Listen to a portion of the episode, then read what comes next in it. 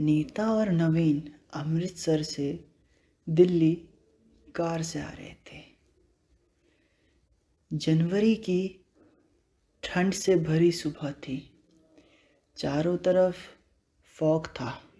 इस कारण कुछ साफ़ साफ़ भी नहीं दिख रहा था। इस ठंड से भरी सुबह में नीता ने नवीन को कहा कि अगर रास्ते में कहीं चाय मिल जाए तो सर्दी का मज़ा आ जाएगा। तो नवीन हँसते हुए कहता है कि अच्छा अच्छा रास्ते में कोई ढाबा या स्टॉल मिलेगी तो चाय पी लेंगे। कार से जाते वक्त रास्ते में नीता और नवीन को चाय की स्टॉल मिली। उन्होंने वहाँ गाड़ी रोकी और दो कप गर्मा गर्म अदरक वाली मसाला चाय पी। चाय पीते पीते नीता ने नवीन को कहा, क्या मज़ा आ रहा है चाय का? काश ऐसी चाय रोज़ कोई हमें दे सुबह सुबह पीने के लिए। तो मज़ा ही आ जाएगा। नवीन ने हँसते हुए जवाब दिया हाँ। दोनों ने चाय पी ली और अब दोनों कार में बैठकर अपने सफ़र पे चलने लगे। नीता ने नवीन को कहा कि, नवीन हम जा कहाँ रहे हैं और हम रहेंगे कहाँ? नवीन ने मुस्कुराते हुए बोला, चलो तो तुम्हारे लिए एक सरप्राइज़ है। नीता खुश हो गई और चुपचाप बैठ गई और एक्साइटमेंट से भरपूर हो गई। थोड़ी देर बाद ही नवीन और नीता की गाड़ी एक बड़े से बंगलो के सामने आके रुकी। नीता ने कहा, ये कहाँ आ गए हम? नवीन ने बोला अच्छा तुम उतरो तो बताता हूँ. नवीन और नीता गाड़ी से निकले। नीता ने बोला, क्या घर है? बहुत अच्छा घर है। ये किसका घर है? नवीन ने बोला, यह तुम्हारा ही घर है। आज से हम लोग यहीं रहेंगे और अब हम यहीं सेटल हो जाएँगे। नीता खुशी के मारे समा नहीं पा रही थी। उसने नवीन को थैंक यू कहा और बोला, चलो घर के अंदर चलते हैं, मुझे घर अंदर से देखना है. नवीन ने कहा, रुको नीता, घर का केयर टेकर आता होगा, वह घर खोलेगा. तो नवीन और नीता इंतज़ार करने लगे उस घर के केयर टेकर का। तभी पाँच मिनट बाद केयर टेकर आ गया और घर का दरवाज़ा खोल नवीन और नीता को घर के अंदर ले गया। नीता और नवीन दोनों ही घर को देखकर चौंक गए, क्योंकि घर इतने अच्छे से सजा हुआ था।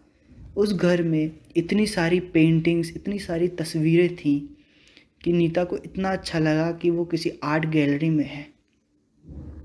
क्योंकि नीता को पेंटिंग्स बनाने का बहुत शौक़ था और उसे नई नई चीज़ें देखकर भी बहुत खुशी मिलती थी। तब नीता ने बोला कि नवीन, ये सजावट तुमने करवाई है। तो नवीन थोड़ा सोच में पड़ गया। वो मन में ही सोचने लगा कि ये सब मैंने तो नहीं करवाया। लेकिन घर का जो केयर टेकर था, उसने बोला, जी मैम, ये सर ने ही करवाया है। तो नवीन ने सोचा कि नीता को सरप्राइज़ देने के लिए मैं भी कह ही देता हूँ हाँ हाँ हाँ हाँ मैं नहीं करवाया। नवीन ने हाँ हाँ कहा। नीता और खुश हो गई। नीता दौड़ दौड़ कर एक कमरे से दूसरे कमरे को देखने लगी। तब तक नवीन घर के केयर टेकर से बातचीत कर रहा था। अचानक ऊपर से नीता के चिल्लाने के बजाय नवीन नवीन।